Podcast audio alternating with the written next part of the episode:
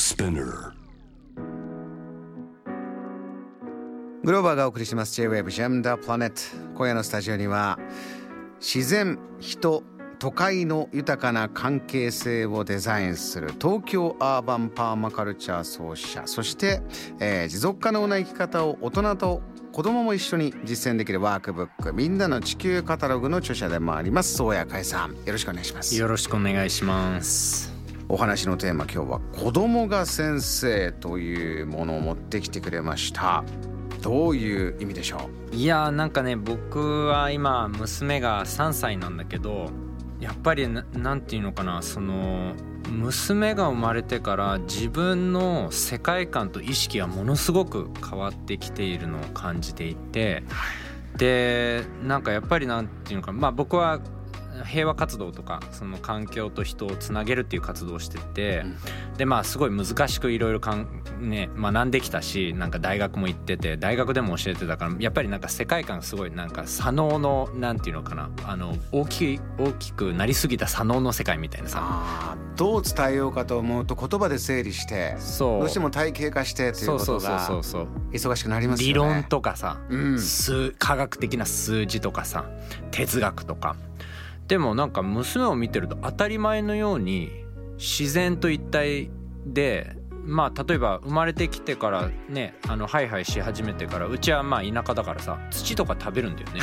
口に入れますね。そうそうそう。ちっちゃい子はね。でまあそこはまあいろいろな意見があるけど あのなんか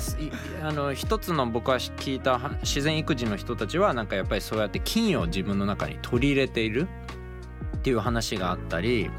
あのやっぱりなんていうのかな本当にその何もだから自分の体の機能も知らないところからええ。一つずつ学んでいくっていうプロセスを見てで常に試行錯誤しながらいっぱいもう何度も同じことをさひたすらやるじゃん赤ちゃんって。でそこからあこうやって歩くんだみたいな。こういう言葉を言うと大人がこういう反応をするっていうのをなんか本当にもう科学者みたいにもうずーっと実験を何度も何度もしていてで僕はやっぱりなんかああじゃあそうだよね失敗してもいいんだよねみたいなさなんか大人になるといなぜか失敗しちゃダメみたいなさなんかはい。やったことのないことをやる時もなんか成功しかできないみたいな変なマインドセットになってそれがものすごいなし職場でもさものすごいプレッシャーでで新しいことが生まれにくいそうすると。でもあ子供とか赤ちゃんって当たり前のようにそれをやってそれで当たり前のようにそうやって学んでいってで別にそれが正しい間違ってるとか何にもなくもうどんどんやってうん。だからなんかその人間のその気楽なあり方を教えてもらってる。うんうちらもみんなそそこからスタートしてはい。で多分ビシビシいろいろしつけられてしまいえだんだんなんか痛いのが怖いからとにかくなんかねあの素直な声が出せなくなっちゃったえりなんか本当に欲しいもの言えないじゃんはい。なかなか。うんうん。だからなんかいろいろ回りくどくなんかヒントを出しながらあそのヒント間違ってるみたいなさなんかあのコミュニケーションもいろいろうまく本当に伝えたいことを相手に伝えられなかったり、ええ。だから子供はなんか本当に素直にうん。欲しいものを言う、嫌なものは嫌って言ってくれるっていうその素直なコミュニケーションをやってることが本当にもうすごい勉強になって、いやー本当にもう一緒にいてくれてありがとうみたいな感じで僕はもうやっぱもう学ぶものがものすごい多いなと思って子供から。あのー先ほどちょっと夏休み入った子供たちに、うん。じゃあ学校の宿題いっぱいあるのちょっとでも早く終わらせられるような自由研究ありますか？なんていうことを聞きましたけどそういう話でいくと宗谷さんはじゃあ自分のお子さんね夏休みの宿題がいっぱいあったら、うん。どんな風に一緒にやっていきます？まああのーこの答えを2パターンなんかあって、そのグローバーに寄り添うパターンの答えはあのーねあのー本当に共に何か研究テーマを見つけてなんかそのまあ学校がやれって言ってるから、まあ、とにかく何かを形にするみたいな、ええその共同でやるっていうのはすごいおすすめ。でやっぱり子供から進まないと結局大人が押し続けないといけないからそのストレスもあるよね。でもそのもっとあのなんていうのかな、まあ、僕のエッジ僕はエッジ好きだからエッジの視点から言うとそもそも大人がなんで子供に宿題をさせてるのかっていう。で子供は興味があれば自然に自分からいろいろ調べてるからいつも。だからその子供が興味があることを勝手に学んでるところにうちらが一緒にああなんか教えてよみたいな感じで学べばものすごい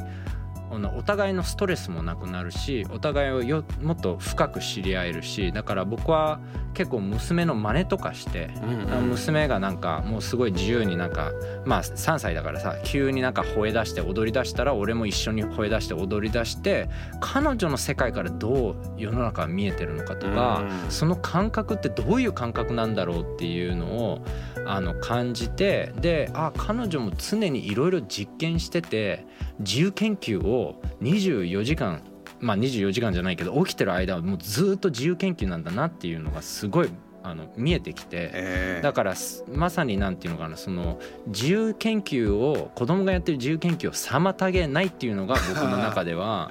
ポイントなんじゃないかなって思う。あの宗谷さんさ、ね、話の最初おっしゃってましたけど、うん、やっぱり自分がこう左脳をどんどんどんどん大きくするようなライフスタイルをやってきたそこから見えるこの感覚、うん、お子さんのその自由さとかあの感情と本当くっついてるところとかがもう新鮮で尊敬するというところがあれ大きいんでしょうね。うん、やっぱりなんかバランスが取れてるなと思って左脳と右脳が。でもうちらのまあ僕がね大特に大学とかはやっぱりビジネスもそうだけどものすごい左脳寄りなんだよね。だからちゃんと論理的な会話をしなさいとかさ企画書を作ってこの日までにこれをやるとかさだから宿題も結構そうじゃん。なんか一応なんか大人が考えたこういうことをやればこれを学びとするみたいな、まあ、理論が裏にあって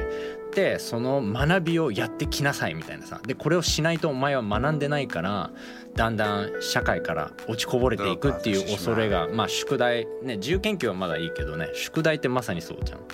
昨日ちょうどですね昨日韓国の超格差社会というとこから、まあ、これって世界中で起こってる問題でじゃあ僕らが学んで、えー、教育を受けたい、えー、教育を受けることができた。でこうどんどんどんどん、えー、幸せになるように豊かになれるように頑張って進めてきた世の中がなんか違ったところに来てしまってるんじゃないか、うん、でまたコロナのこういうことがあっていろいろみんな一人一人も見つめ直してじゃあ次の自分たちの幸せとか豊かな世の中どう新しく作っていこうかというそういう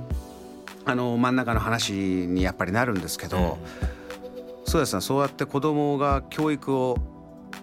えー、受けられない人はやっぱり受けたいってねあの声を上げる人もいるじゃないですか。うん、あのそれこそあのマララさんとかねやっぱ女性でもどんどん教育受けたいんだ。で一方で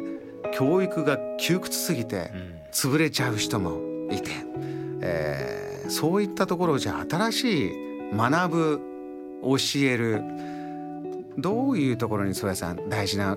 ポイントあると思います？いやこれはなんかもうなかなかこのテーブルトークの時間で収まるような会話で。僕はあの教育学も大学で教えてたことがあって、本当にだからその観点から見るともう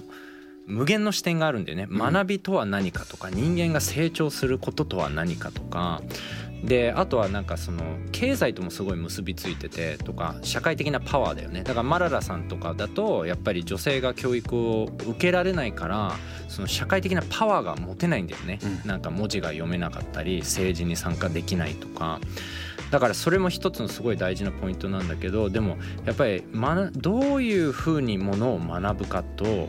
あの何を学ぶかっていうのはすごいあの、まあね、永遠と議論されているものでで僕の中ではその常に子供と対等であるっていうことをあの意識することが重要なんじゃないかなと思ってだから僕もね、ええ、親って学ぶじゃん。子供が生まれると急になんか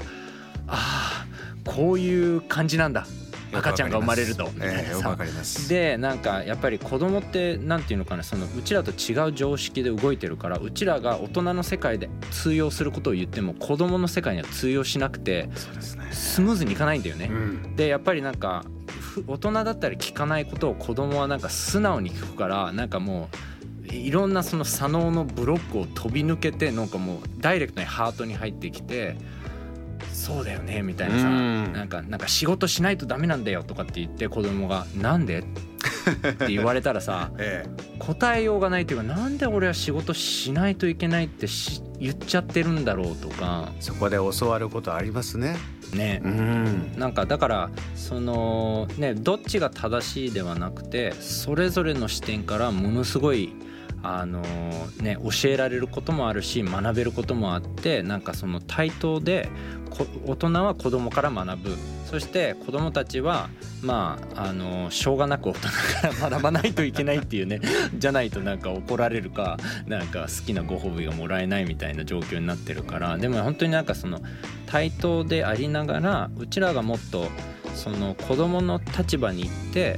なんか「君はどういう世界が見えてるの?」とか君にとってこれってどう感じてるのっていうのに好奇心を持つだけでその共に学べる土壌ができてその土壌が大切なんだと思う。JAM The Planet